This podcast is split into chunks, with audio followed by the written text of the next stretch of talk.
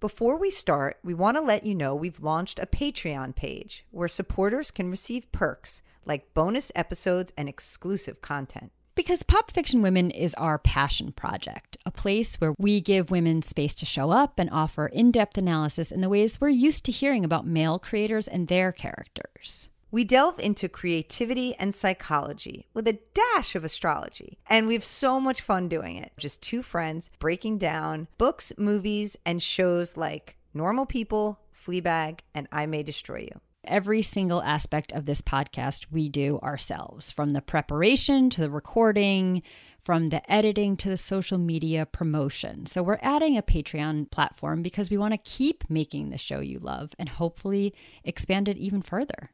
So please consider becoming one of our most complicated fans and contributing on Patreon. To learn more, go to patreon.com forward slash pop fiction women. On Pop Fiction Women, we explore what it means to be a complicated woman. Tired of endless variations of leading men next to one dimensional archetypes of women, or strong female leads written by men that were essentially guys in women's bodies? We started this show to highlight the many female characters in entertainment worth exploring, as well as the women who dreamt them up.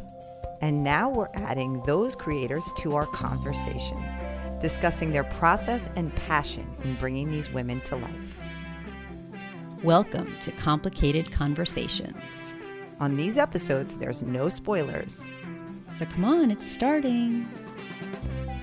Emily Gray Tedrowe is the Chicago based author of the novels Blue Stars and Commuters. She earned a PhD in English literature from New York University and a BA from Princeton University.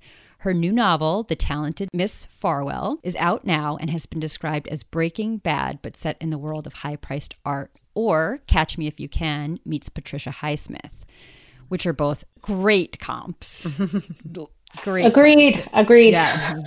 so tell us about the inspiration for the talented Miss Farwell. Yeah. Well, first of all, thank you guys so much for having me on. This is such a great podcast, and I'm so psyched to be a part of it. Yeah. So the talented Miss Farwell is actually loosely based on a true story. In the Chicago area, about 10 years ago, we got this breaking news that a, a woman had been arrested and indicted in a tiny town for embezzling $50 million from her small town government where she worked over 20 years.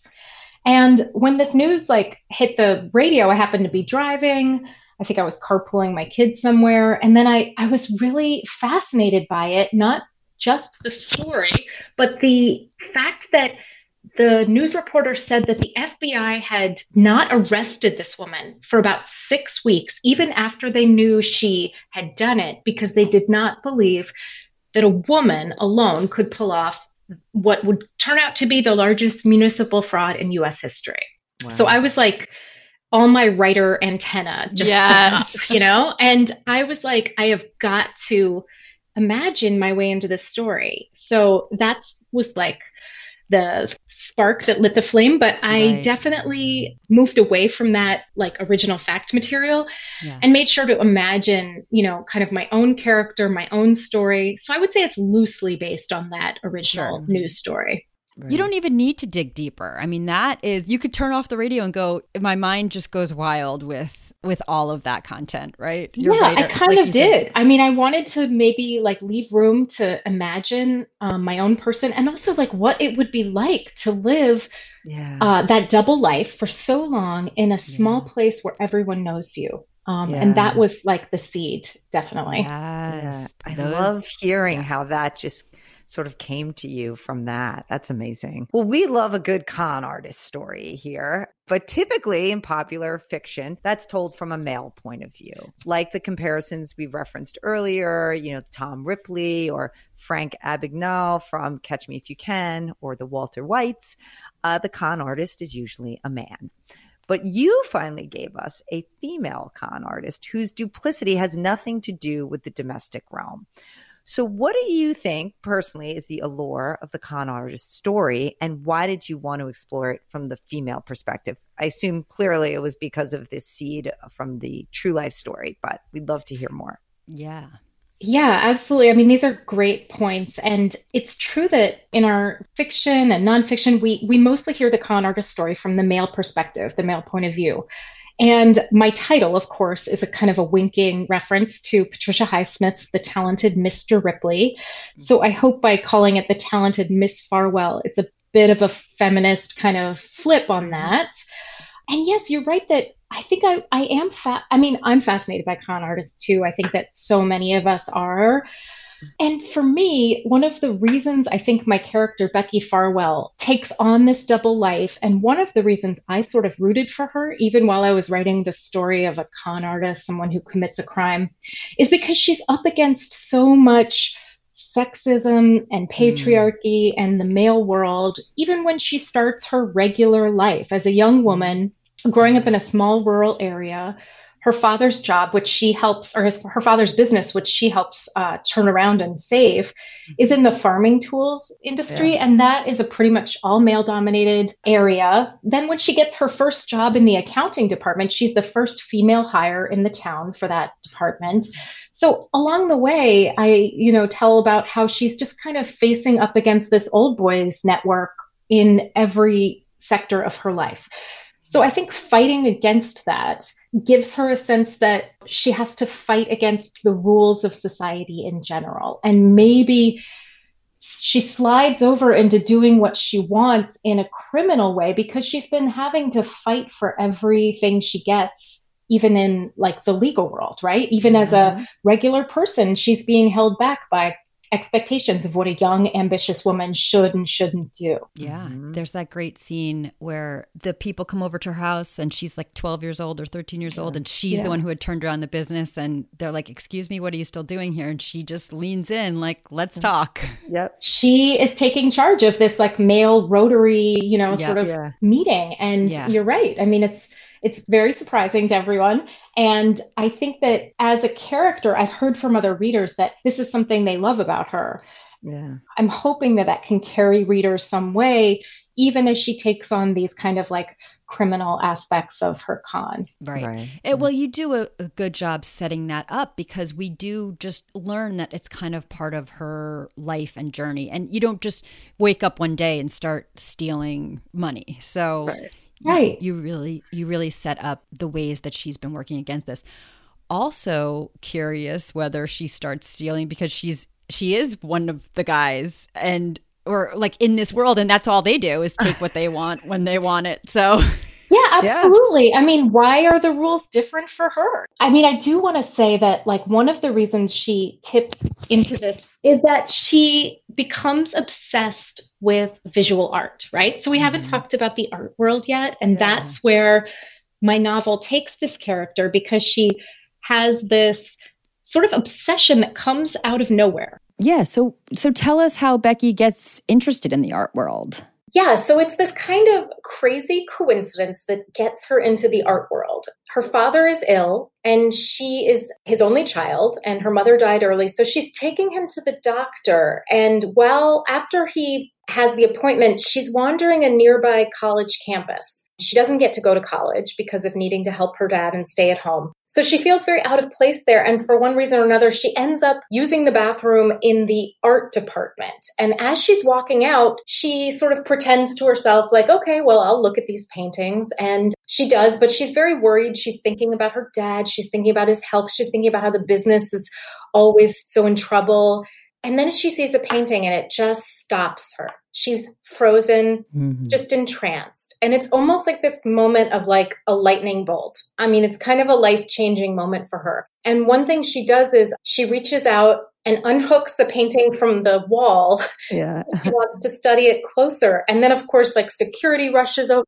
yeah. And she's like, What, you can't hold them? And they're like, No. But she didn't know that because she's right. grown up going to galleries. Mm-hmm. Mm-hmm. So there's another coincidence where it turns out the price of this painting is exactly as much as this one sum of money that has sort of gone awry in the accounts at her office. Mm-hmm. Yeah. So she makes this decision to use this kind of found money and mm-hmm. buy herself the painting. Yeah. And she finds a way to pay back the money, but that's the first act that sort of kicks her into something that will become her lifelong obsession. And it comes mm-hmm. completely out of a coincidence. Right. Yeah. Yeah. All of those pieces are layered so beautifully.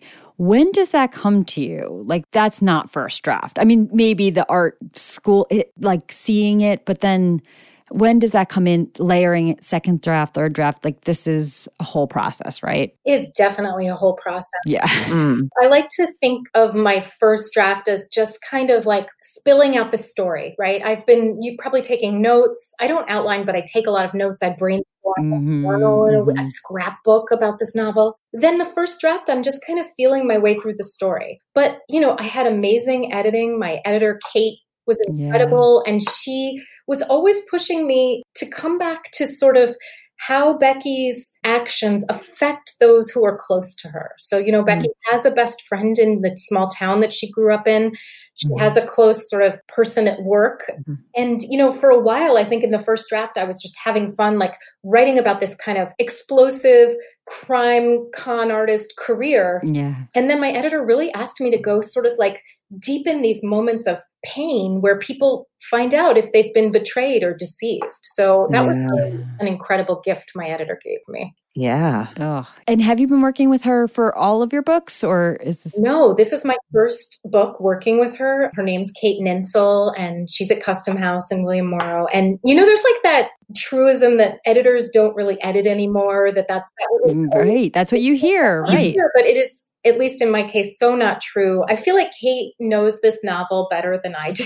I mean, wow. Oh, gosh. That's amazing. It was a gift. Yeah, it was true. Yeah, yeah. So let's talk a little bit more about Becky because on our podcast, Pop Fiction Women, we talk about complicated women all the time. It's our tagline. But to us, that just means real, three dimensional human beings that have contradictions and conflict. That's what life is about. Becky obviously qualifies as a complicated woman she steals from the town, but also gives back. She funds local needs, but she also lets others, like the swimming pool, kind of wither away.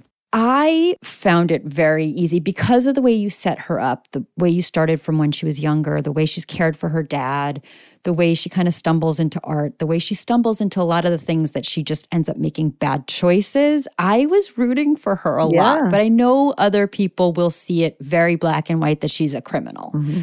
Do you think Becky thinks she's a criminal?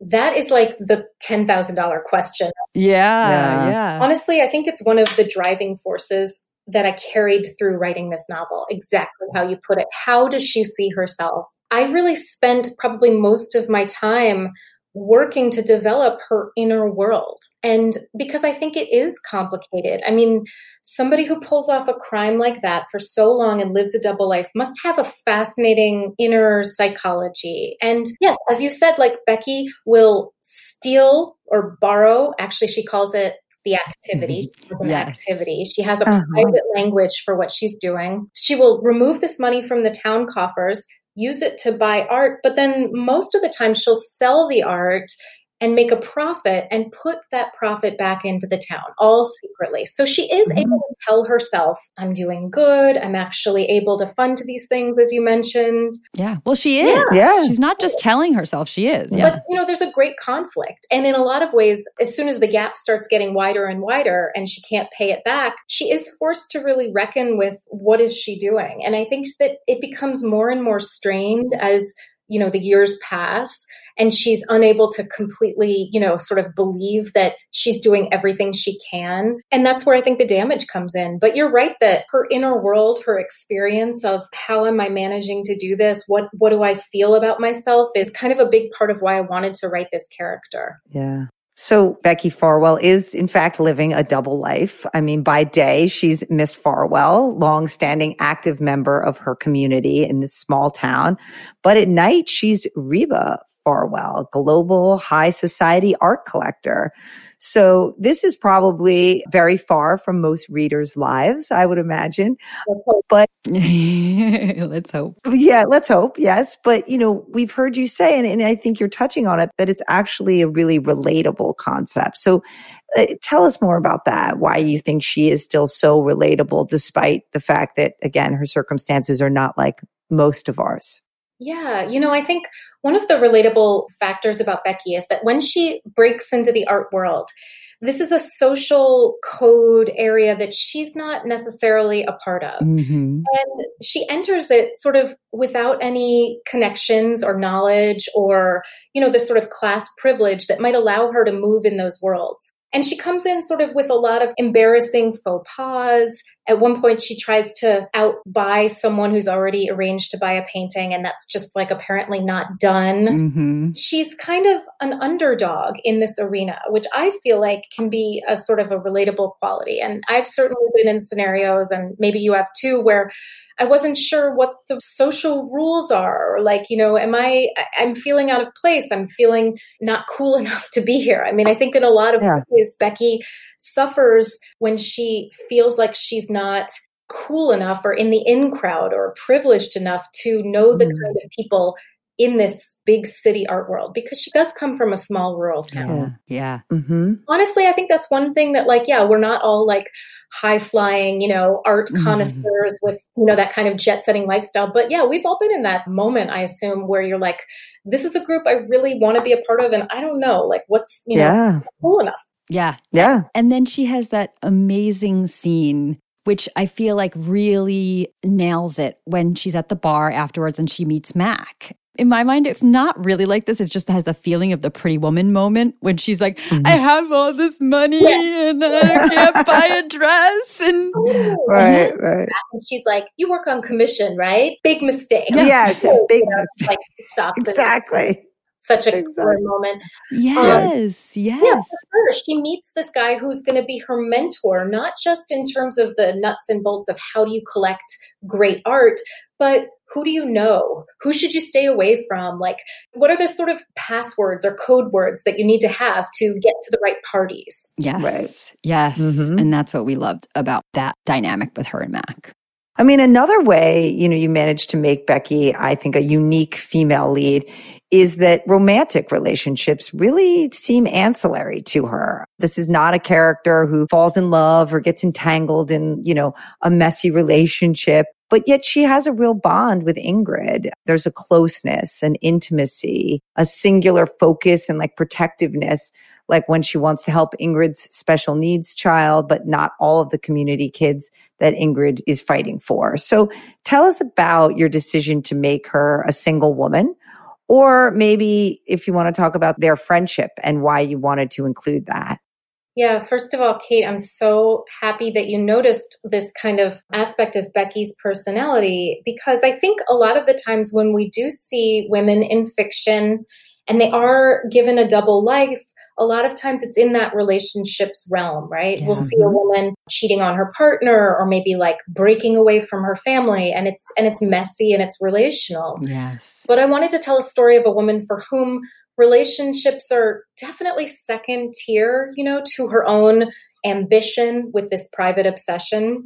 But mm-hmm. she does have a true connection with a woman, Ingrid, in her town. Mm-hmm. And sort of despite herself, Becky becomes best friends with this woman. And they, mostly because I think they both don't leave, they both stay in mm-hmm. the small area, Pearson, where they grew up. And that bonds them. But Becky, you're right. She wants to treat Ingrid. She wants to take care of her, but she also can't let Ingrid know what she's doing because mm-hmm. Ingrid's a good person. And I think, as most of us are, would be horrified to know what Becky was doing in her secret life.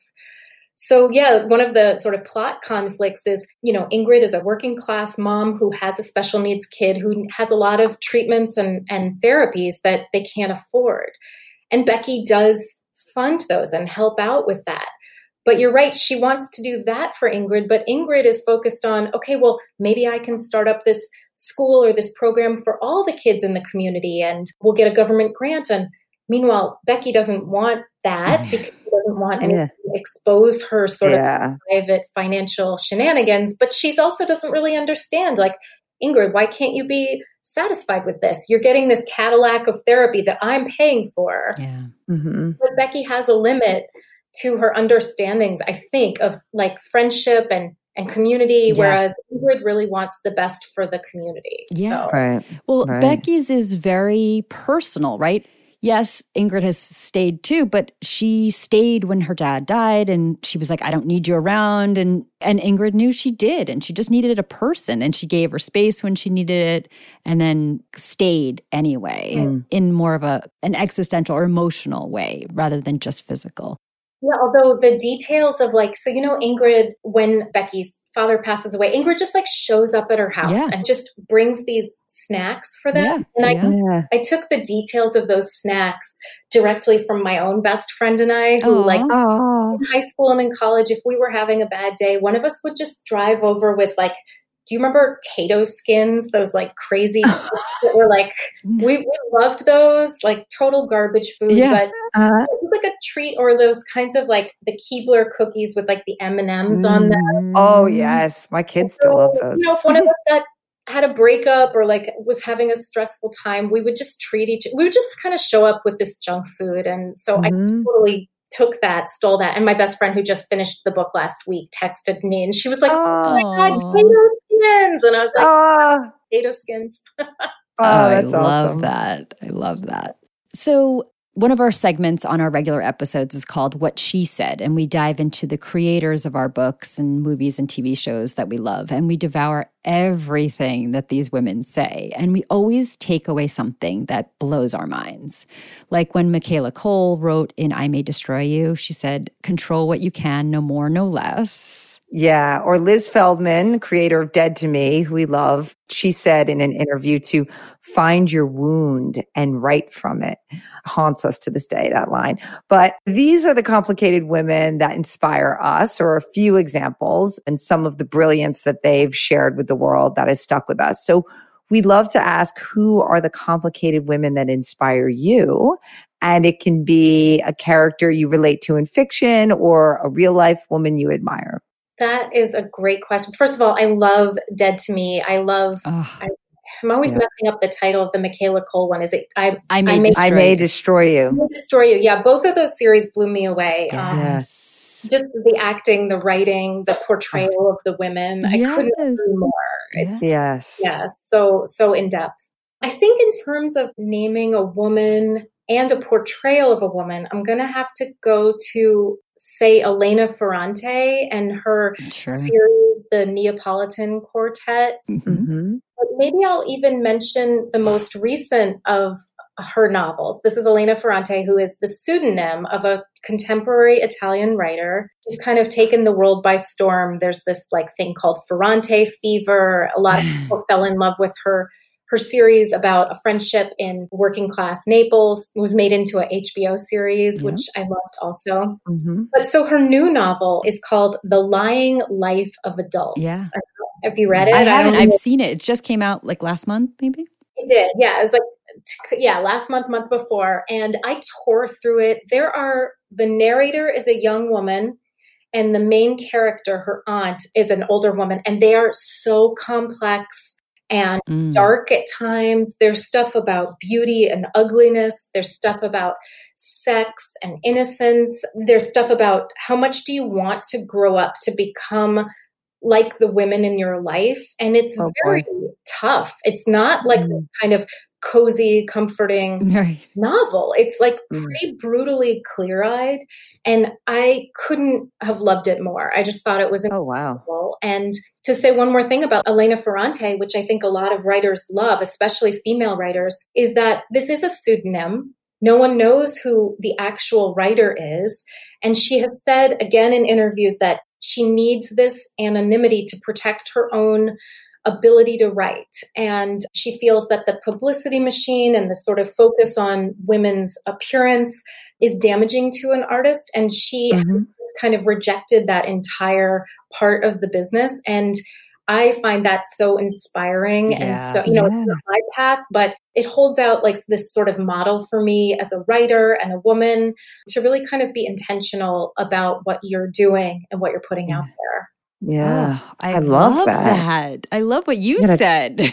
Yes. That's great. I know people love her. I have not, yeah. embarrassingly, I have not read anything that she's done. Yeah, okay, so, we need to get into this. Yes. Sounds like the latest one is. The, the, the latest one is incredible, yeah. but maybe start with My Brilliant Friend, okay. the first one in the series. Okay. It's so beautiful and it's so good and it's all about complex women. I think you both would love it. Yeah. And I think oh. your listeners would if they haven't already. You're right. All right. You're right. So, Kate, you want to talk about running? Yeah, let's talk about running. So, I, oh, I, I've, I've been creeping on your Instagram page, oh. obviously. So I see that you are a runner and I share the same affliction slash addiction. Even though my aging joints fight me at every turn, I persist nonetheless. and for me, you know, it's the one exercise that lets me sort of both clear my mind, but also like work through things that are cluttering it.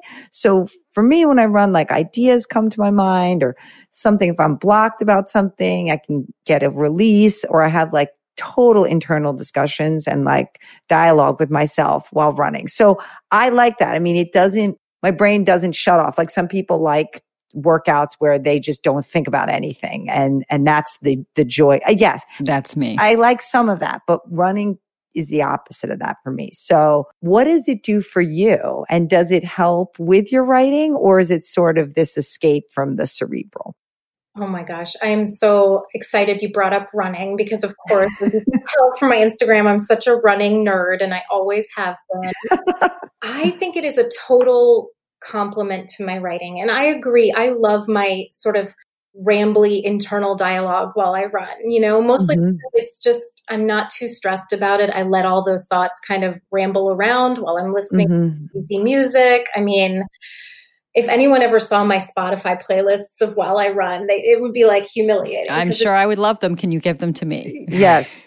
total cheese rock and like 80s. Oh my god. Oh, I love, love it. it. That's perfect. Yeah, we all got we all got to have that workouts. But it's so funny because in my like sort of writing notebooks, I always have these notes that are like idea from when I was running, or like while I was running, I had this note or had this idea. And I've mm-hmm. actually mm-hmm. sometimes used the recording voice recorder app on my phone. Yes. While I'm running to like make breath. You've done it too. Yeah. To oh. like breathless notes that sound ridiculous because I'll just like run for a while while I'm thinking. And then, you know, when I li- when I play it back later, it's like huff, puff, you know, and then like puff, puff, and then, you know, yeah. I actually stop and use the notes function and start typing it. That's how oh. dumb I am about it. I mean, and I'm like trying to run. People will see me and be like, what is she doing? It's because I had an idea. And God forbid I stop to mm. type. I'm still trying to run and type. Oh, that is hilarious. Oh, you better be. Yeah. Yeah. I know. It's bad it's bad. Yeah. I thought you were going to say your Spotify playlist had country music because I also heard you say that you like country music and I am a huge country music fan, but we won't have to get into that too. Yeah, I, have, I have, you know, a lot of sort of what I would call the guilty pleasure listening to. Yes. But yeah, country's in there too. I love it. Yeah. Yeah. That, that's all music should be. I'm not in the heavy music situation. We got that from Lady Bird, from yeah. Greta Gerwig. Didn't yeah. she say she she was given so much guff for using Dave Matthews Crash Into Me. And she's like, you know what? You just got to like what you like. And that's what I like. Yeah. Oh my gosh. And that's, that moment is so beautiful. And exactly. Where, you know, she and her friend are just like listening to that song. And yes. no, I couldn't agree more. It's, you're right. I'm going to stop saying guilty. Ple- I'm just going to say, good, man. It's all pleasure. Yeah. Yes, exactly. Own it. Love There that. we go. Yes, I love that. And do you do long distance running? I mean, uh, this is she. Uh, Carinn hates running. I mean, yeah, like it's, yeah. Okay, wait. I became a little bit of a convert over in this pandemic because we moved out to the town where I grew up in. It's a very small town, and we live right across the street from the high school, and they have a great track there. I realized I love like short distance sprinting, although it's actually long distance sprinting. I do like 400. I love that. I don't go for a run. I hate it. I right. just don't. But right. I do love that. That track situation really turned me on to running, but it's not the same as what Kate does. So, yeah, yeah. Well, but I don't run long distances. I'm not, I mean, yeah. I think there's a place for both. I mean, I tend to be more of the sort of like zone out, go for, you know, 45 minutes or an hour you know, I'm pretty slow, but I, you know, that's yeah. about how long I go. But there's wow. like that adrenaline rush from the shorter stuff too. That can like right. give you a high for the rest of the day. Yeah. Totally. And you know, for me, picking it up during the pandemic, I was just becoming so complacent and so I don't mean this in the way it probably sound, but like soft. And I wasn't used to pushing myself. I wasn't in an office environment. I wasn't, you know, I, I wasn't pushing myself or being uncomfortable and getting on that track and running when my body hurt and I couldn't breathe. And it's two minutes tops. It changed everything for me. It really did. It's awesome. That's great. Yeah. I love it. So anyway, I'm not gonna I'm not gonna become a devotee, but on, join the, join I, the party. Yeah, you're like it's a gateway. Yes. It's a gateway run.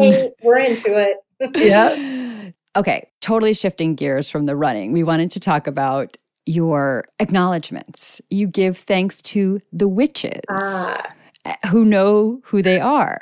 Just so you know, this appeals to me because I have been accused of and also now claim for myself that I am a little witchy. Yay. This happens with me and Kate all the time. She's like, Ooh, how did you know that? So witchy. So I wanted to hear more about the that, witches. whatever you're comfortable sharing.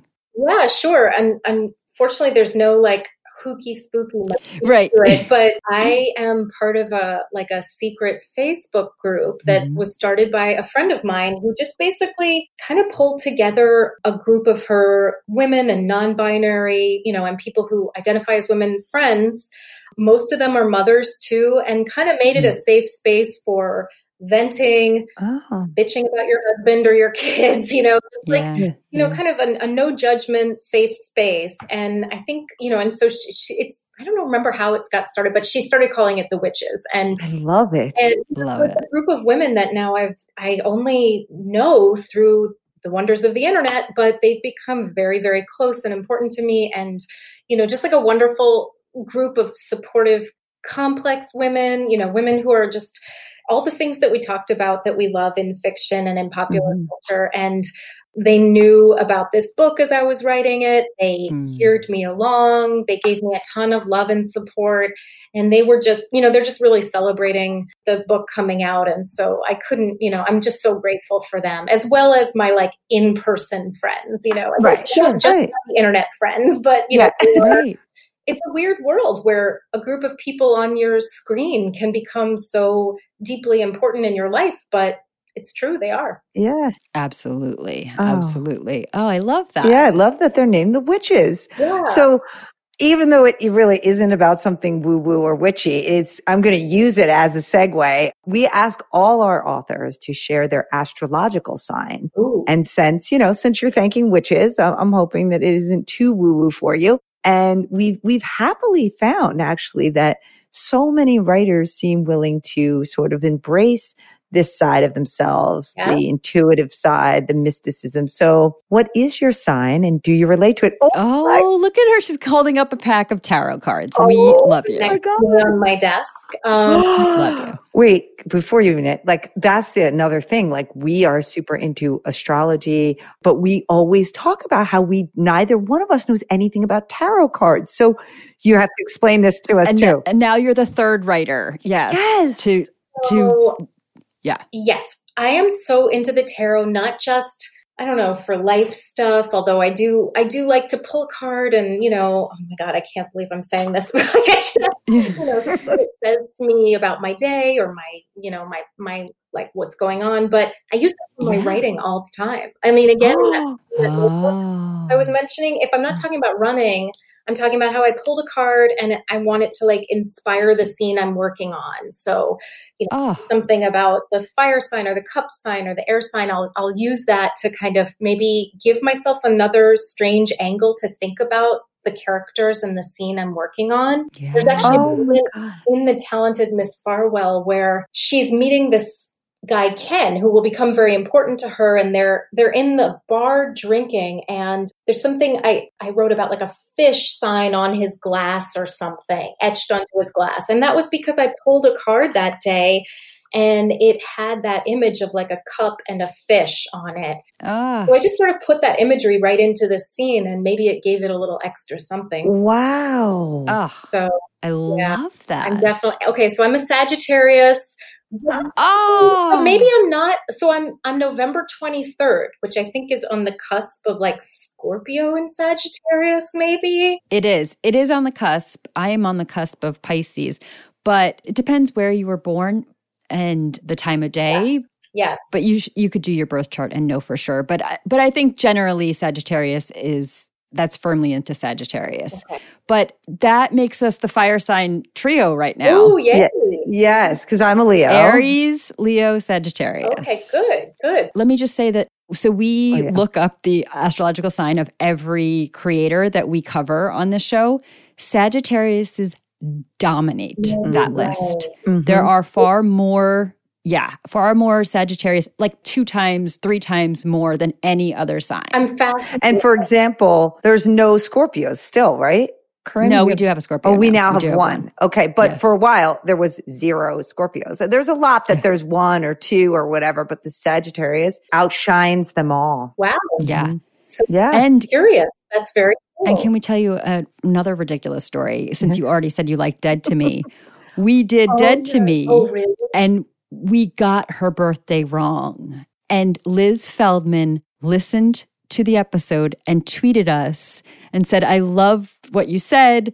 But plot twist, I'm a Gemini. And we were like, Liz yeah. Feldman. Freaking out. That is Yes. so awesome. That's so funny. I mean, it's such a cool way to think about like creativity too. And Yeah. you know, I I'm like I'm into that stuff, man. I wouldn't say I have like crystals everywhere, but Right. Right. creativity is about making connections across disparate things. Yes. I think that like the more you kind of get out of your usual box of productivity and getting something done and, and bring in something, whether that's tarot card or even music or or Right. art or thinking about birth signs, I think that's like can really kind of just energize what you're working on. Yeah. I love it. Absolutely. We've had an array of reactions to this question because we ask every author. Okay. but all of them have been very positive. I mean, some of them are like, so, you know, my moon is this, my Pluto's in oh. here. I mean, some of them know like literally everything, but all of them are open to it, which is just so funny to Kate and I because we are lawyers aside from our writing life. And when we ask lawyers, what's your sign? They're like, you don't They believe in know it. their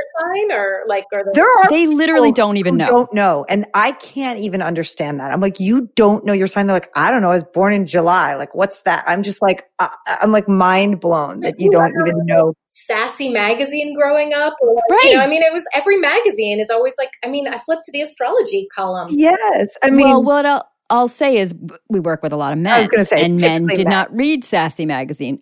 and Yes. depressing and funny Exactly. yes, All of those things. We did have one author, Carinn, who didn't did not respond to this question. One out of all of them, and then we just didn't know what to do. We're just she's like, Yeah. yeah, I'm not into astrology. We're like, okay, good. To- what's the conversation ender we'll move on Yes. exactly. But the funny thing about that was she lived in LA and Yeah. I think it was more of a reaction to where she lived. She was like, "Ugh, everybody." I mean, in LA you can like pull into any Chipotle and there's a tarot card reader outside. Yeah. I mean, not kidding. I lived there Yeah. so uh, for a couple of years. So, But how did you learn to? You can read tarot cards, like you. i have had my tarot cards read and Okay. got a great book i'm looking to see oh, i'm going to grab it off my shelf um, yay. I really Yay. enjoy for creators.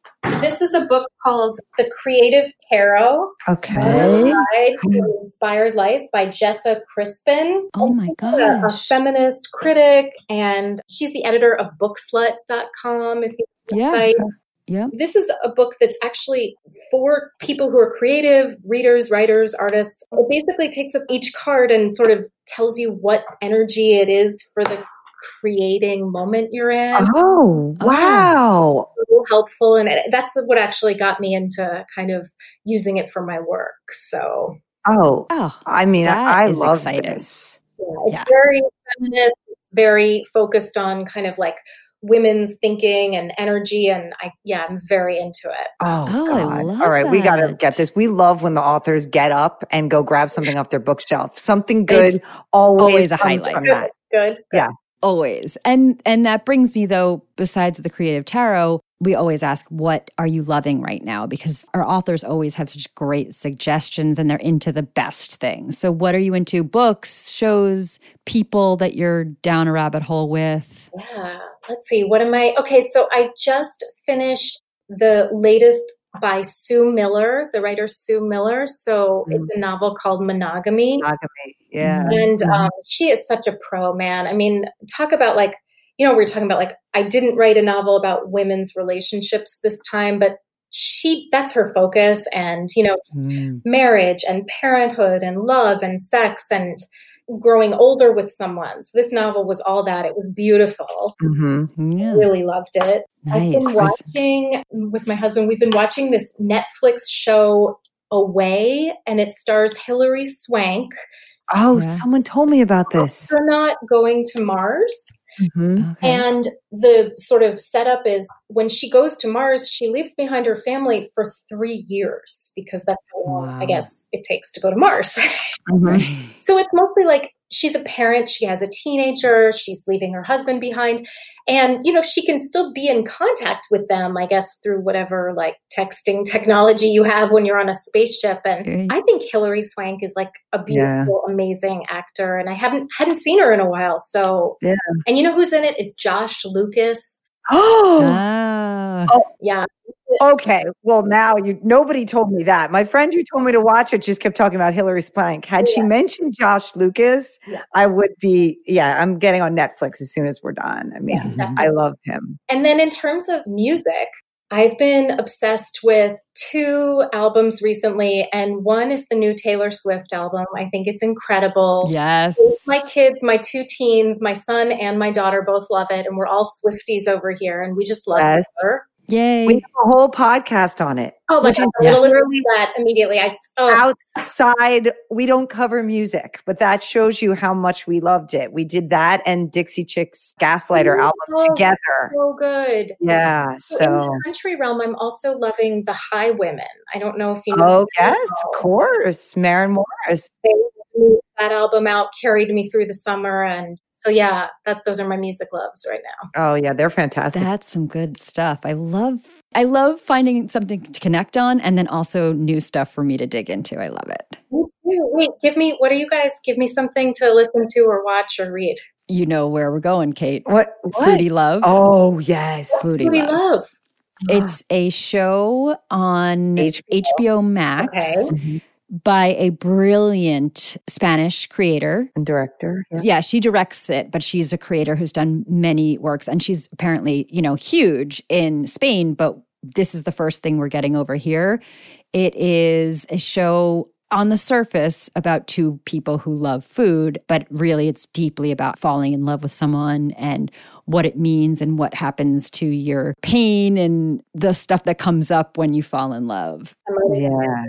Yeah, the two of them meet an app called Foodie Love for people who have a a love of food. And it's, first of all, the food shots are just amazing. And then also the travel. I mean, it's in Spain. They go to France. They go to Italy, to Rome. I mean, it's fantastic. Really, yeah, really good. But then we can't go anywhere and we can't travel. Yes. It must be so nice. I totally am going to tune in. Yes. Yeah. But the deeper stuff about relationships and mm-hmm. how intimacy so much about intimacy and what it stirs up and what it gives you. And oh so good. Highly recommend that oh, one. thank you. Yes. And then also a person that we had been talking about was Brit Marling who Chloe Benjamin reminded us of. She had been down that rabbit hole with Brit Marling. She just has such amazing ideas. The reason I got into her was she wrote a New York Times op-ed said, I don't want to be the strong female lead. And it just turned so many ideas upside down for me that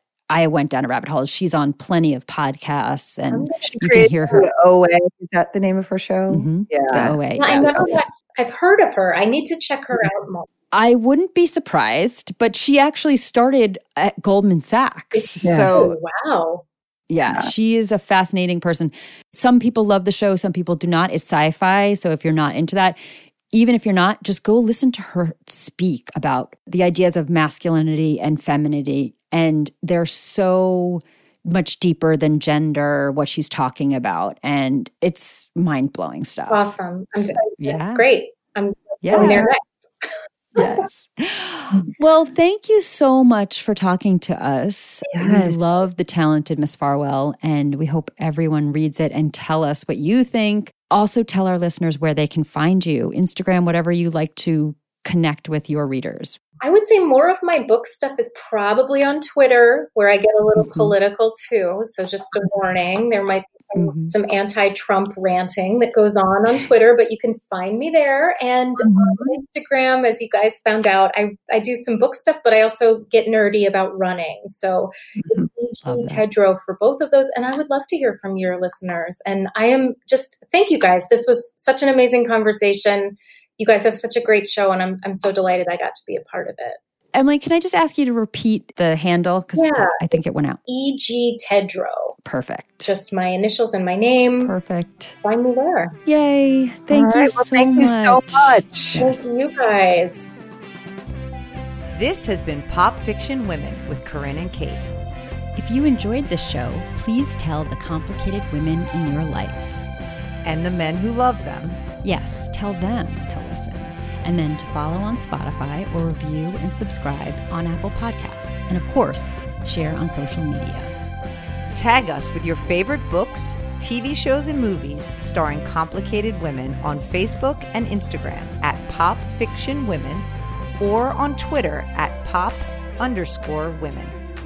For more coverage of the women you love or to find out if you qualify as a complicated woman, go to popfictionwomen.com.